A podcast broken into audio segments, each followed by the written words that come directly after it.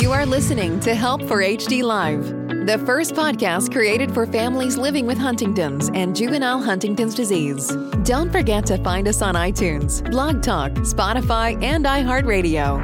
You can also search over 500 archived episodes and other projects at helpforhd.org. To watch us in person, find Help for HD TV on YouTube and subscribe and ring the bell for notifications on new content. Help for HD Live is going on air in five, four, three, two.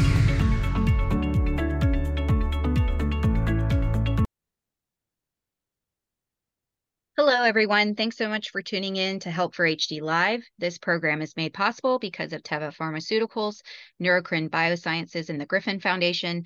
I'm your host, Lauren Holder, and today we have Christy Dearien on with us uh, to share about her book um, that is she is writing for uh, based off of the HD community.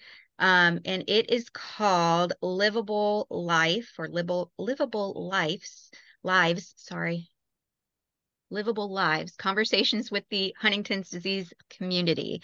Um, and Christy is actually part of an HD family herself. So I'm really excited to have her on so we can talk about her story and her book. And Christy, thank you so much for joining me today. Hey, good morning. Thank you so much for having me. I'm really happy to be here. Absolutely. So let's talk a little bit about your HD story and kind of what got you to write this book.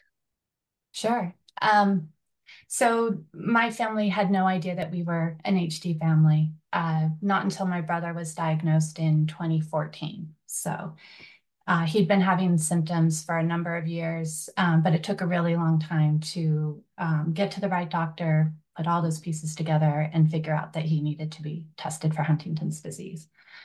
Uh, so when when we knew that that's what he had, um, all of a sudden, all of these things about my dad and my grandpa made a lot of sense.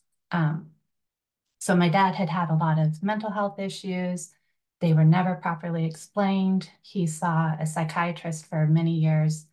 Um, he was never able to fit my dad's symptoms to diagnostic criteria for any illness. So nothing fit, but he didn't look further and um, let's see, my dad died in 1996, so it's been a good long time. Um, but I remember these movements that he had. I can still see them in my mind. I had no idea what Huntington's disease was. I had never heard of chorea, but I, I remember these movements. So I really don't know why, um, excuse me, why this psychologist did or psychiatrist didn't realize he needed to see somebody else. Uh, so my dad did die of cancer. He was never diagnosed before then. Um, and then my grandpa had been misdiagnosed with Parkinson's disease, um, but he also had a lot of psychiatric symptoms. Um, and I met him for the first time when I was seven years old. He, uh, we lived on opposite sides of the country. So when I was seven, we drove all the way across country and I met my grandparents for the first time. And um, at that point, my grandpa was living in a psychiatric hospital. So that was my introduction to Huntington's disease. Uh, so my brother's diagnosis meant that uh, those those things I had grown up around that didn't really make a lot of sense. Now they make a lot of sense. It also meant that um, we had to switch from trying to find something a diagnosis that would help my brother, something that would help him get better, to a diagnosis that we knew meant he had a neurodegenerative disease. So that's a huge shift. Um, and uh, my siblings and I all had kids. So my brother's diagnosis meant that there were 10 of us who could have Huntington's disease, and we had not known. Um, so I did test negative in 2019, so about five years later. Um, and at that point, um, I don't know if this is common. I think it is a little common when you test negative. There's this this sense of okay, well now what do I do? You mm-hmm. know, um, I don't I don't get to just move on as if everything is normal and my life is going to proceed normally. I still am. I still need to do something to contribute. So um, I thought about it for a number of years and, and decided that I did want to go ahead and write a book. And I wanted to write a book that would um, combine a lot of stories. I feel like I learned the most from other people, from other people's stories. Um, and then, but also to use stories to illustrate different aspects of Huntington's disease that I think are hard to explain, hard to talk about. Um, so yeah, the book is um, organized around certain aspects of Huntington's disease to talk about them individually and then use stories to illustrate them. So the idea is to make it maybe a little easier to explain Huntington's disease to the people around us, maybe make it a little easier to have those conversations, hopefully make it a little easier to share our own stories. I know that's hard. It took me a really long time to be able to do it. Um, and I'm still getting good at it, but that's that's my intent and my goal. So well, yay for you testing negative. I always love to hear when people test negative. Um, but I do know that that does not mean it's the end of your HD story because you come from an HD family. So you still are in the thick of it. Um, and you, as an, uh, as I tell people who test negative all the time, uh, the best thing that you can do for those of uh, those of us who are positive is to be a voice because we tend to lose ours. So um, yeah. that's exactly what you're doing. Um, and I'm so excited about that. Um, and your book is called Livable Lives, which I think is a very interesting uh, title. Can you tell us a little bit behind that? Yeah, yeah no, um, I actually really love the title. Uh, so I ended up talking to just over 30 people, and every conversation was different. Um, but there were a couple of conversations where somebody would say something, either you know talk about a, a certain experience or talk about something in a particular way that just really stood out to me. So the title comes from from one of one of our conversations. So um, I was talking with a young woman. She's about the same age as my younger son. She was almost done with college when I talked to her. Uh, and when she was 18, she did test positive. So, but before she tested, she knew that she she needed to have a plan for what she wanted her life to look like either way. So she she had a set plan for what her life would look like if she was negative and what her life would look like if it was positive. So when she did test positive, she already knew what her life path would be, what she wanted it to be and so as she was talking about this, she she started talking about um, what that plan looked like, and it was the time between now and when symptoms when she expects symptoms to show up in middle age. And she said, "I call it my livable life. It's the the time when I get to live the life of my choosing, the time before I have symptoms." And so, it wasn't necessarily a like a positive um, term for her but uh, after I after I spoke with her and, and as I listened to more conversations, I just kept thinking about that term. And, and you know, people would talk a lot about, um, you know, how they approach every day. You know, some people, it's like, well, you know, they try as much as they can to have uh, as positive an outlook as they can. Um, sometimes for people, as and as I was listening to them, I kept thinking of this livable life term. So for some people, a livable life might mean just really focusing on the present, right? This is this is a common thing where, you know, you think about the future, that's really difficult. Um, you think about the past, those are the things that you know that are are have been lost. And so really, you know, to to have a livable life, you focus you focus right on the um, what's right in front of you, right? And then for some people, it's, you know, making those plans for the future, making decisions that fit a future, either knowing that Huntington's disease will be in that future, or if you're at risk, if you're not sure if that's what's going to be in your future. So, you know, as soon as she said it, I, I felt like it was a really meaningful term. And then again, as I as I listened to other people, it just it just really seemed to fit what I was hearing from other people. So I think it has so many meanings. In some ways, it's a really, it can be like a positive affirmation of, you know, living life as well as you possibly can, um, making life for your HD loved one as, as good as it possibly can be. Um, but it's also just managing too and coping and just, you know, doing what you can to to uh, live in this world as well as you can. So beautiful. Thank you for sharing that. Yeah. Um, so, in your first chapter, you actually go into your own story, um, which is very powerful. I've, I've been reading um, your first chapter, and it's really, really just powerful. Um, but there's one place that just made me stop, and I went, "Oh my goodness, this is this is such a great perspective um, because I can relate to it so well. Um, and if you would, if you could just read that paragraph that we talked about, because uh, I really want other people to hear it. Sure. During those early months, I remember feeling the presence of an alternate version of myself, a new version that was at risk for Huntington's disease. I didn't want to interact with this new version of myself, and yet I couldn't get away from her. She was always there, like an unwelcome guest waiting for me to notice. I could push my thoughts about Huntington's disease aside for periods of time, but they always returned. Gradually, over many months, being at risk for Huntington's disease became a part of me, a new me. Do you want and, me to keep going? Um, uh, so while the old me could think about growing old or thinking ahead to new adventures, the new me didn't know what to plan for. Were symptoms just around the corner or maybe even already present? Was I on the precipice of a long and slow decline? Was my future one where I could choose my path, or was it one where my ability to do so would be whittled away little by little?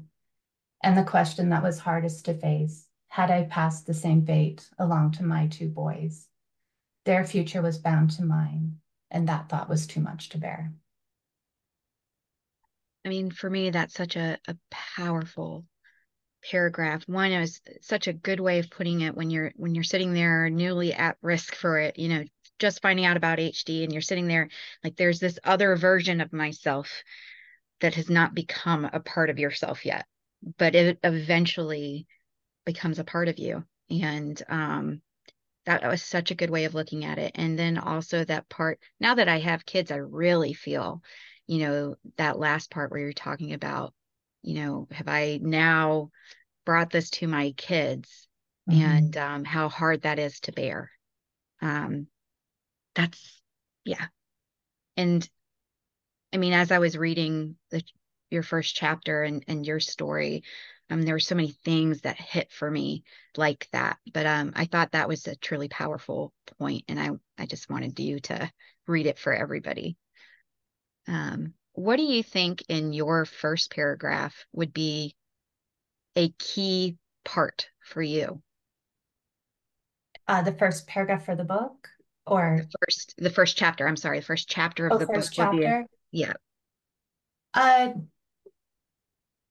I feel like the first chapter, I did want to share my own story, but I wanted to use it as a way to to kind of introduce readers to Huntington's disease and that overall picture. Um, so yeah, so uh, you know, disease that's not understood, um, a disease uh, that can take a long time to diagnose or is misdiagnosed.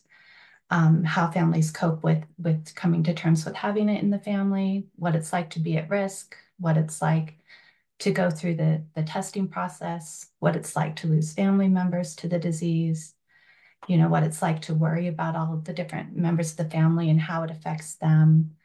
Um, and then, uh, yeah, I, I, really feel like it's just a, a jumping off point from there to go ahead and then move into other people's experiences and um, and then yeah to talk more in depth about some of these kind of complicated aspects of the disease yeah, you do a great job.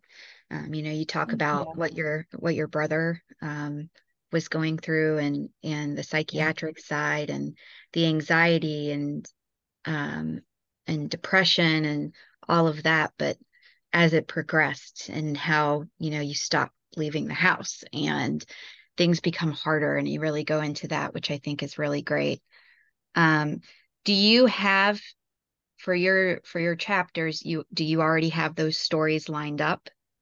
I do. Yeah um so one thing that i think is really interesting is um it's it's really random the people that i talk to but i really was able to divide them up into certain chapters just just by coincidence. I have um, stories for everything that that I want to talk about. so I I don't know how that happened, but it it just all kind of fell into place. And so so yeah, each chapter has two to four stories. One might have five stories.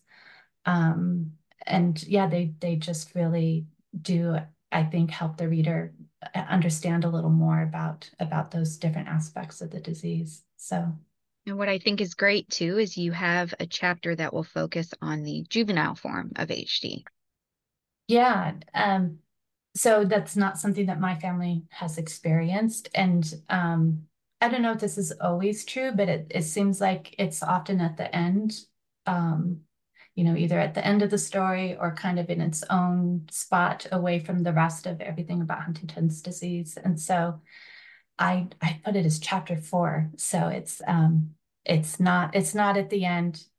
Um, so yeah, it's one of the first one of the first chapters after we get through the introductory stuff. So which is awesome because I think, like you said, everything kind of most things put it as this afterthought, but it's a really big part of our community. And yeah. um, and so I love that you've included that as well. Um, so do you have a date yet as to when it's supposed to be released?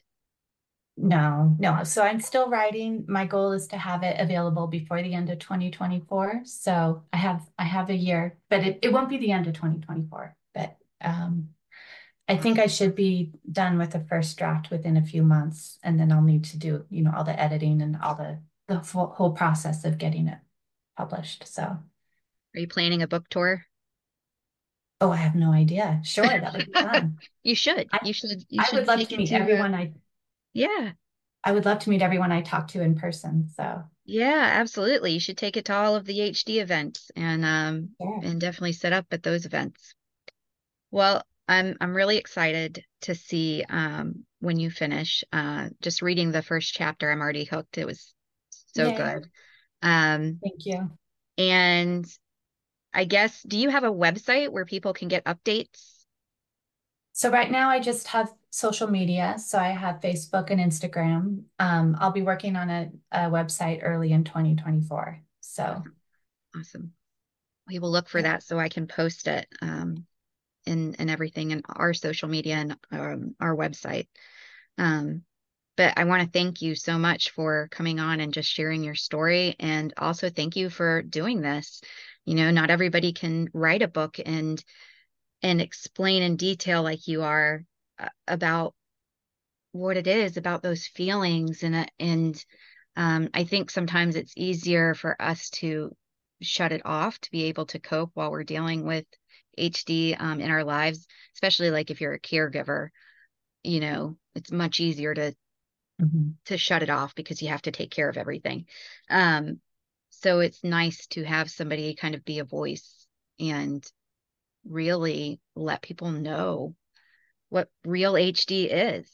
Um, and you'll be going into also like kind of describing HD as well, but then having those stories really, really show it. Yeah. Yeah. I think um, you really do need that that really good description to know that's where it starts but you need the stories to really to understand what it means yeah. for individuals and families. So it'll be kind of both. It'll be it'll be both of those things. So well guys uh, make sure that you are looking out for christy um, either on social media or when the website comes out i'll make sure to share on the help for hd live social media as well um, and keep you guys updated because i definitely think this is something that you know it's another tool in our arsenal right? Like those stories and and things um, in order to explain to other people not dealing with HD. Like they need to be able to understand it. And this is a great way to understand. And Christy really, just even reading the the first chapter, has done an amazing job uh, with that. Thank you. Thank you so much. Yeah. Thank you, Christy, for doing it and for coming on and talking about it and sharing your story. I know that's not always easy to do, um, but I definitely appreciate it. Yeah. No, I, I, I just really want to thank you for having me. Thank you Absolutely. so much. Absolutely. So, for those listening, um, please make sure that you guys are tuning in every Thursday at 4 p.m. And um, I hope that you guys are having a good holiday season. We're coming up on 2024. I know that um, there are big things for Help for HD with 2024, but also for myself with um, just being able to speak to pharmaceutical companies and um, a lot of plans that are that are in the works. So I'm really looking forward to 2024 and I hope that you guys are too and that you are making it through this holiday season. I love you guys very much and happy holidays.